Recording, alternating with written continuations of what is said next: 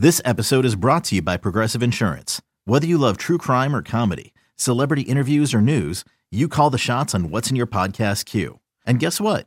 Now you can call them on your auto insurance too with the Name Your Price tool from Progressive. It works just the way it sounds. You tell Progressive how much you want to pay for car insurance, and they'll show you coverage options that fit your budget.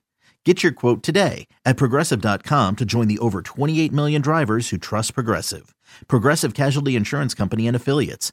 Price and coverage match limited by state law.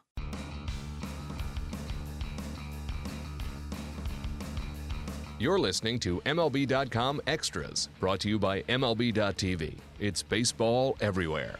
It's Thursday, March 15th, and we're talking athletics baseball. Pleased to be joined by A's reporter for MLB.com, Jane Lee. Thanks as always, Jane, for taking some time. Let's start off looking at it's Thursday tonight. The number one prospect in the A's organization, AJ Puk, getting the ball. Uh, exciting times in terms of watching this young player. His comparisons to Randy Johnson. What do we expect to see from Puk tonight, and will he be in the rotation maybe sooner than people think? Yeah, I mean, I think that the A's um, have to be pretty happy about getting him um, out on the mound under the lights um, and in the only locally televised game that the A's have on their spring schedule.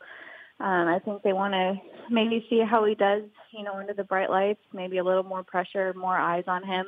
Um, and to this point, I mean, kind of the same as he was last year in his first big league camp. I mean, his demeanor really stands out. Nothing seems to shake him has that calm, cool demeanor on the mound, um, and something you you know you look for in a young guy like that. Because obviously there's a lot of expectations on him, being the number one prospect in the organization.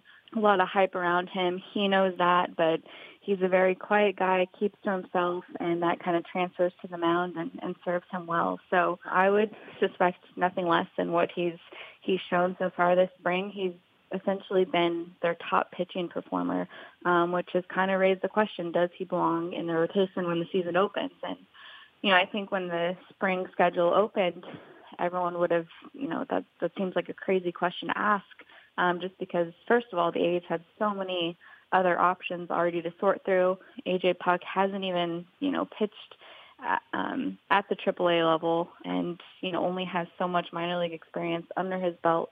Um, and of course, that service time issue does come to mind too. So is it the prudent thing to start him in the rotation when the season opens?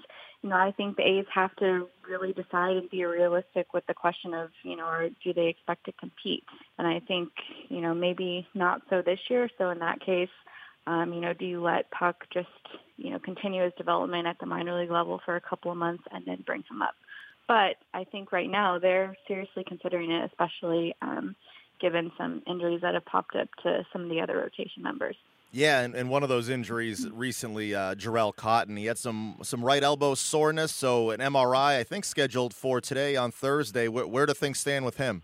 Yeah, I think they're just kind of playing the waiting game with him. This is something that cropped up last year in September toward the end of the season. He had an MRI then. There was no structural damage then, but he has had some minor issues with the elbow in the past, uh, I know when he was in the minors, had some soreness that ended his first professional season, and then in his second professional season, I believe it's when he um, had a fracture in the elbow. So there's definitely a history there. Um, I know the A's are, are holding their breath because this is a guy that you know when he is going well, he has some of the best stuff on that staff, um, and he really started stringing together some good performances and consistency is what was lacking from from his rookie season last year and you know they were looking for him to just kind of put together some good starts and he did. And it's unfortunate timing. Um, i know he was really excited about where he's at. So hopefully it is something minor but this late in spring you know any type of setback could have ram- ramifications on the opening day rotation.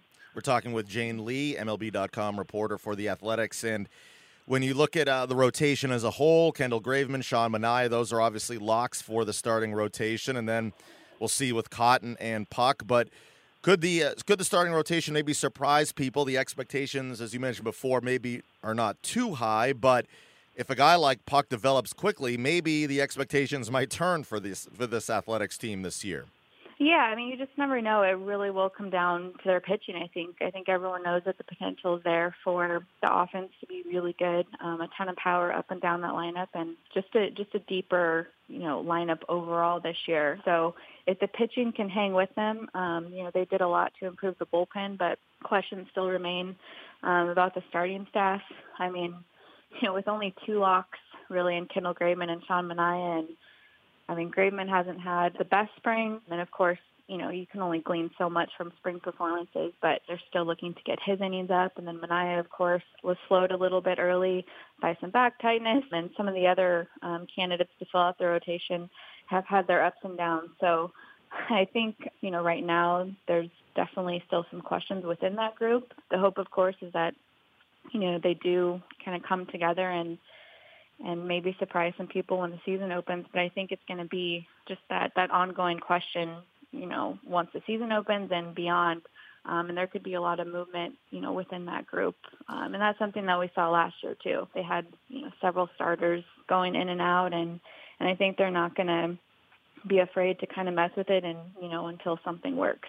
So I think right now they're just kind of waiting to see who emerges.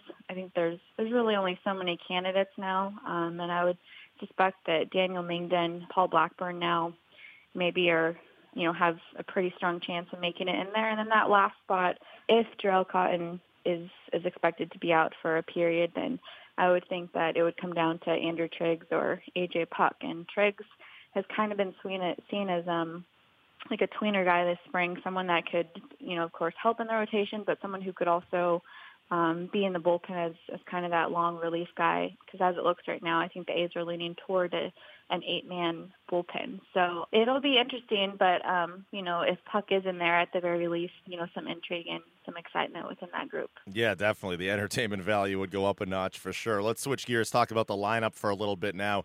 Um, I noticed the other day in a in a win for the A's, four of the top 30 prospects in the organization. There are three homers in the win.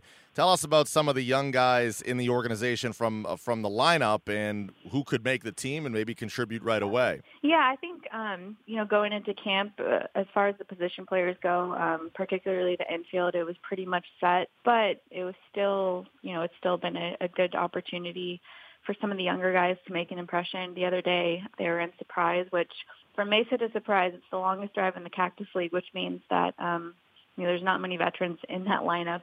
It was pretty much a, an all B group, but um, you know you saw Jorge Mateo and Franklin Barreto at shortstop and, and second base, um, and really an exciting middle infield duo um, that will probably you know, start the season at AAA. Mateo was already optioned, and and Barreto will probably hang with them for the rest of the spring, but because Jed Lowrie is entrenched at second base, Barreto will, will probably start the season at Nashville. And that is a duo that, I mean, I know right now at the big league level, everyone's excited about the, the two Matts on the corners, Matt Olson and Matt Chapman. But eventually, you know, I do think that Mateo and Barreto will be right there with them. I mean, A's haven't had this type of talent you know, residing in their in their farm system in quite a while. So they've really impressed. Mateo had a, a little bit of a slow start just because of a lingering knee issue, but had that two homer day a couple of days ago, and Barreto's been flashing some power too. And so both very exciting, talented guys that you know I suspect would be up at some point this year.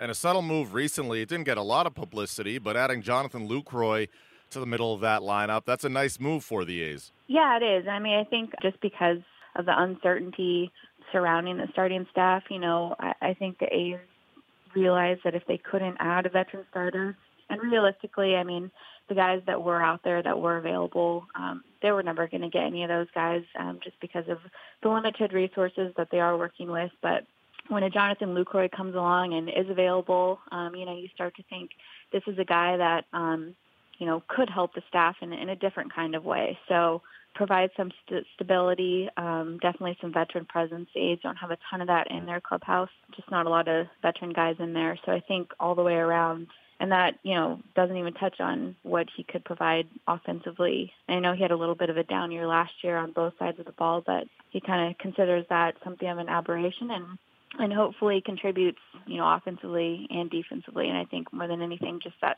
that presence too that I was talking about um, could go a long way for this group. Talking with Jane Lee, athletics reporter for MLB.com. And last question for you, Jane. We touched on this before, but just your take now going into opening day.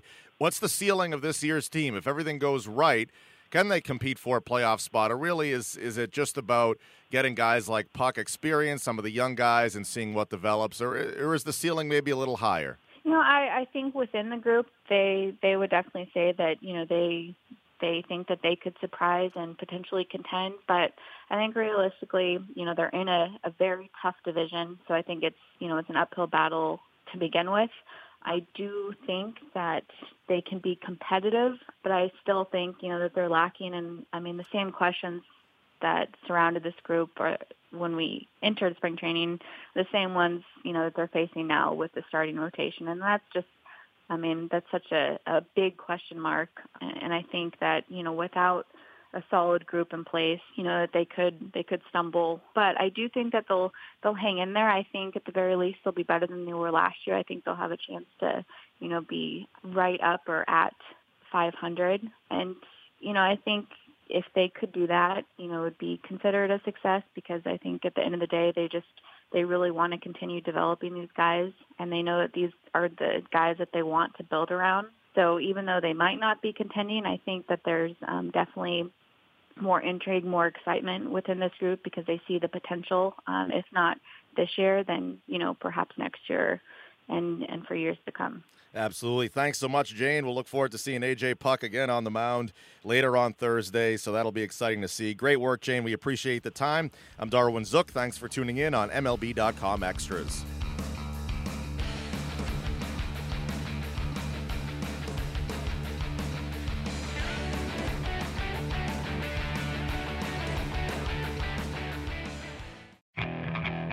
Okay, picture this. It's Friday afternoon when a thought hits you. I can waste another weekend doing the same old whatever, or I can conquer it. I can hop into my all new Hyundai Santa Fe and hit the road. Any road. The steeper, the better. Because my all new Santa Fe is available with HTRAC, all wheel drive, so I can hit the trail without a worry in the world. Heck, with three rows and best in class rear cargo space, I can pack the whole family in with all our gear. We've got available dual wireless charging for our phones so we'll never lose touch with civilization and we won't lose touch with the primordial power of Mother Earth. So which is it?